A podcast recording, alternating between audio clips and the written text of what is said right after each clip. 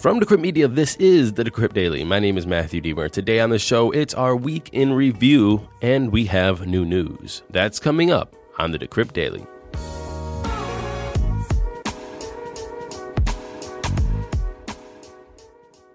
Good morning, everybody. Welcome to the show. Today is Friday, July 29th, 2000. Everyone knows therapy is great for solving problems, but getting therapy has its own problems too like finding the right therapist, fitting into their schedule, and of course, the cost. Well, BetterHelp can solve those problems. It's totally online and built around your schedule. It's surprisingly affordable too.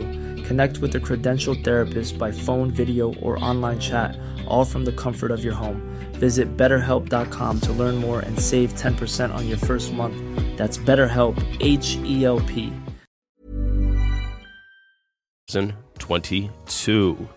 The time is 8:50 a.m. Eastern Daylight Savings Time, and now it's time for those crypto prices. Here comes the money. Here we go. Money talk.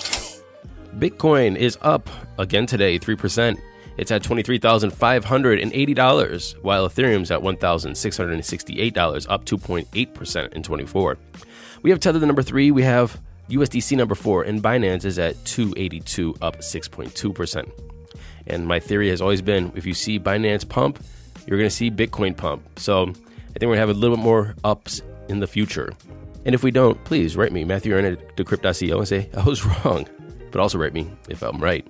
Rounding off the top 10, we have BUSD, XRP, Cardano, Solana, and Doge. The top 10, I think, has remained consistent for the past month and a half. Total market cap, we're sitting at 1.08 trillion, a BTC dominance of 41.7, and an ETH dominance of 18.8.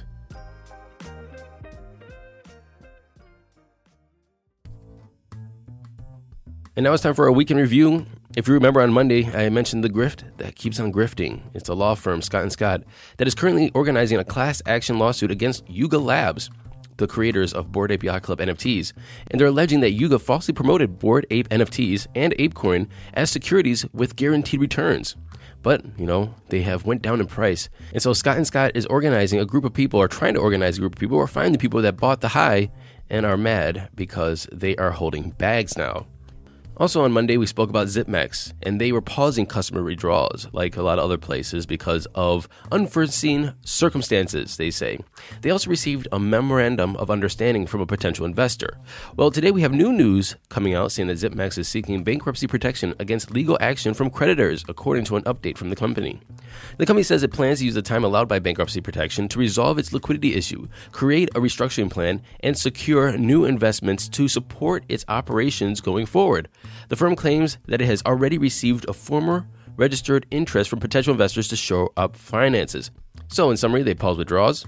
They say that they have investors looking to buy the company or help them out, and then they file for bankruptcy so nobody has any recourse to get their money. Moving to Tuesday. On Tuesday, we saw that Coinbase is facing a new SEC probe investigating whether it let Americans trade digital assets that should have been registered as securities. And this is according to Bloomberg. Chief Legal Officer at Coinbase took to Twitter denying the exchange is listing unregistered securities. He said, We are confident that our rigorous diligence process, a process that the SEC has already reviewed, keeps securities off our platform, and we look forward to engaging with the SEC on that matter. Coinbase does not list securities on its platform, period. Added a Coinbase blog post. Prior to that, Coinbase said that the company had filed a petition with the SEC to improve rulemaking on digital asset securities. CZ Zhao, the CEO of Binance, is suing Bloomberg Businessweek for allegedly defamatory statements published in an article early this month, writing in Chinese, which translates to English, CZ's Ponzi scheme. Well, CZ was not happy, hence the suing, but also he tweeted this in the voice of Bloomberg. Hey, we would do a, nice profile piece on you, CZ, invite you for photo shoots, etc. And then switch the story last minute. Ignore all positive comments they got from third parties, pick only old negative ones, and still puts you on the cover. He says, What the F? Unprofessional. Also on Tuesday, we saw that Tesla sold 75% of its Bitcoin, yet the company still holds $222 million worth of digital assets. Elon Musk said, The reason why we sold a bunch of our Bitcoin holdings is that we were uncertain when the COVID lockdowns in China would alleviate. So it was important for us to maximize our cash position given the uncertainty of the COVID lockdowns in China. On Wednesday, we saw that Unstoppable Domains they secured a $65 million Series A funding round, which made the company a unicorn, a $1 billion valuation.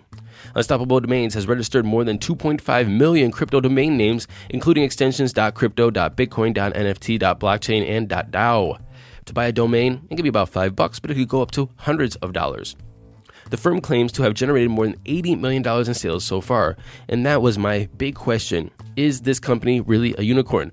If anybody listens to this podcast, you know that I listen to the All In podcast.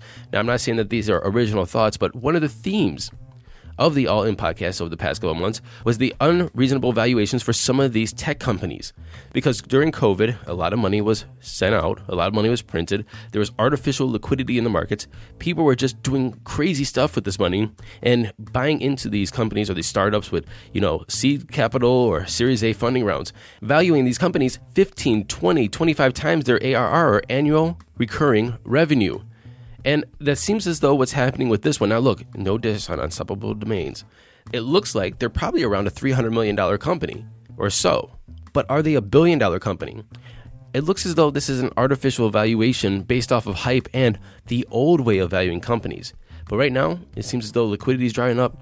A lot of the VCs are holding their money. They're trying to figure out what's happening with uh, the Fed, rates, the market. Are we in a recession? How is everything going to shake out? Have we hit bottom? Are we going back up? And because all kinds of different factors, companies are not being valuated the same way. I mean, look at Coinbase. They're trading at what, $50, $55 today? I mean, I bought Coinbase stock at 200 plus. I think my break even right now for Coinbase is 180. Even Coinbase is not being valuated the same way. Backed is not valued the same way. All kinds of tech companies, Netflix, and so on and so forth, are not being valued the same way. Now, we can call it a dip, we can call it a recession, we call it what you want, but there is no reason at this point, when even the biggest companies are being valued less, that you're giving companies a 20x of ARR valuation when everything else is going down and being valued less. What do you think? Matthew Aaron at decrypt.co. Also on Wednesday, speak of the devil, we saw Cathie Wood, the CEO of ARK Invest and brilliant investor, dump $75 million or 1.4 million shares of Coinbase stock. This is a company she's been aping into for a while. She is the third largest, or ARK Invest is the third largest shareholder of Coinbase. And now she's dumping? Hmm. And finally, on Wednesday, we heard about the Cryptocurrency Tax Fairness Act would exempt reporting crypto transactions of less than $50 or trades in which a person earns less than $50. Pat Toomey from Pennsylvania said that while digital currencies have the potential to become an ordinary part of Americans' everyday lives, our current tax codes stand in the way. This bill will help Americans use cryptocurrencies more easily as an everyday method of payment by exempting them from taxes on small personal transactions. Now, again, the question is here, and I think this is an interesting, you know, uh, thing to discuss: is if you have an incentive that gives you tax-free small transactions, I think everything's going to transition to micropayments. And so you're just going to see a lot of very, very, very small, very, very cheap payments, $50 or less, uh, being moved all around the fastest, quickest, and cheapest blockchains. And you're going to see that for expensive items. And the way that they're going to get around this, I think, is they're going to start ERC 721ing or, you know, fractionalizing different items so you can buy pieces of the item and then put it together and still have the whole. This is what I think. I think that might be a workaround. Let's see how things play off. But if anybody wants to make a business with me, that's the business I'll make if this goes through. On Thursday, we heard the news that nothing says Web3 like a brick and mortar store. And Solana, they're opening a Solana themed store in New York City. Inside the store, you'll learn how Solana works, what Web3 is, and they'll set you up with a wallet and your first NFTs. And they'll also guide you through your first on chain transactions. Beyond NFTs and Phantom Wallet tutorials, the space will also provide customers with interactive art and plenty of Solana based merch. Moving into today's news Miami's mayor, Francis Suarez, shared plans to release 5,000 Ethereum NFTs later this year. Miami is partnering with Time Magazine's publisher Time USA, MasterCard, and Salesforce to make this happen. Designed by 56 different Miami artists, it represents 56 square miles of the city. Mayor Suarez said this we will continue to employ these new technologies to support our existing businesses while attracting new ones. The FDIC, or the Federal Deposit Insurance Corporation, weighed in and issued a cease and desist order for the embattled crypto company Voyager Digital. As you guys remember, Voyager Digital was saying that they're backed by FDIC insurance. That is not the case. The agencies accused Voyager of making false and misleading claims telling customers their funds were insured by the government. It appears Voyager is already complying with their wishes, and I feel bad for the clients. I think this could be, now of course this is all speculation, this is me, my opinion, but this looks like a case of if it walks like a duck, it talks like a duck, it might be a duck. Axie Infinity CEO moved $3 million in tokens before disclosing the $622 million Ronin hack. Now, of course, the CEO says this is baseless. There's, there's nothing to this. I just moved tokens. Just saying that once you disclose that it's been a massive hack, you know, price usually goes down and people start shorting the market. But these tokens were moved to Binance. But this article did not say what happened with them. Are they in Binance still? Did they keep them in Binance after this disclosure? Or did they sell them promptly to pocket the cash? I don't know. Bitcoin can be used for old time schemes and frauds like Ponzi schemes and bogus investments, promising big returns with only upside and no risk, said Senator Sherrod Brown of Ohio. New ways to cheat people out of their money is not the kind of innovation most people want in our economy. The chairman of the Senate Committee on Banking, Housing, and Urban Affairs made the comments in a hearing titled Protect Investors and Savers Understanding Scams and Risks in Crypto and Security Markets. He pointed out how investors were harmed in the collapse of lending platforms like Celsius and Voyager Digital that offered substantial yields on crypto deposits. In the last months, he said, we've witnessed spectacular blowups in the crypto market, exposing both the alarming interconnections and the enormous risks among crypto firms. Consumers and investors were misled with the promises that their crypto would earn double digit interest rates. And finally, Premint's founder, Brendan Mulligan, told Decrypt last week that the user interface for most popular crypto wallets needs to be drastically improved to make it near impossible for someone to connect their wallet and drain it. He continued to say that this is a solvable problem, but it's batshit crazy that it's so easy to drain a wallet and there aren't more warnings in place to protect people. With that said, Ethereum Wallet MetaMask has been updated to make sure users are aware of what they're signing when certain permissions are requested by making it easier that smart contracts are requesting broad permissions.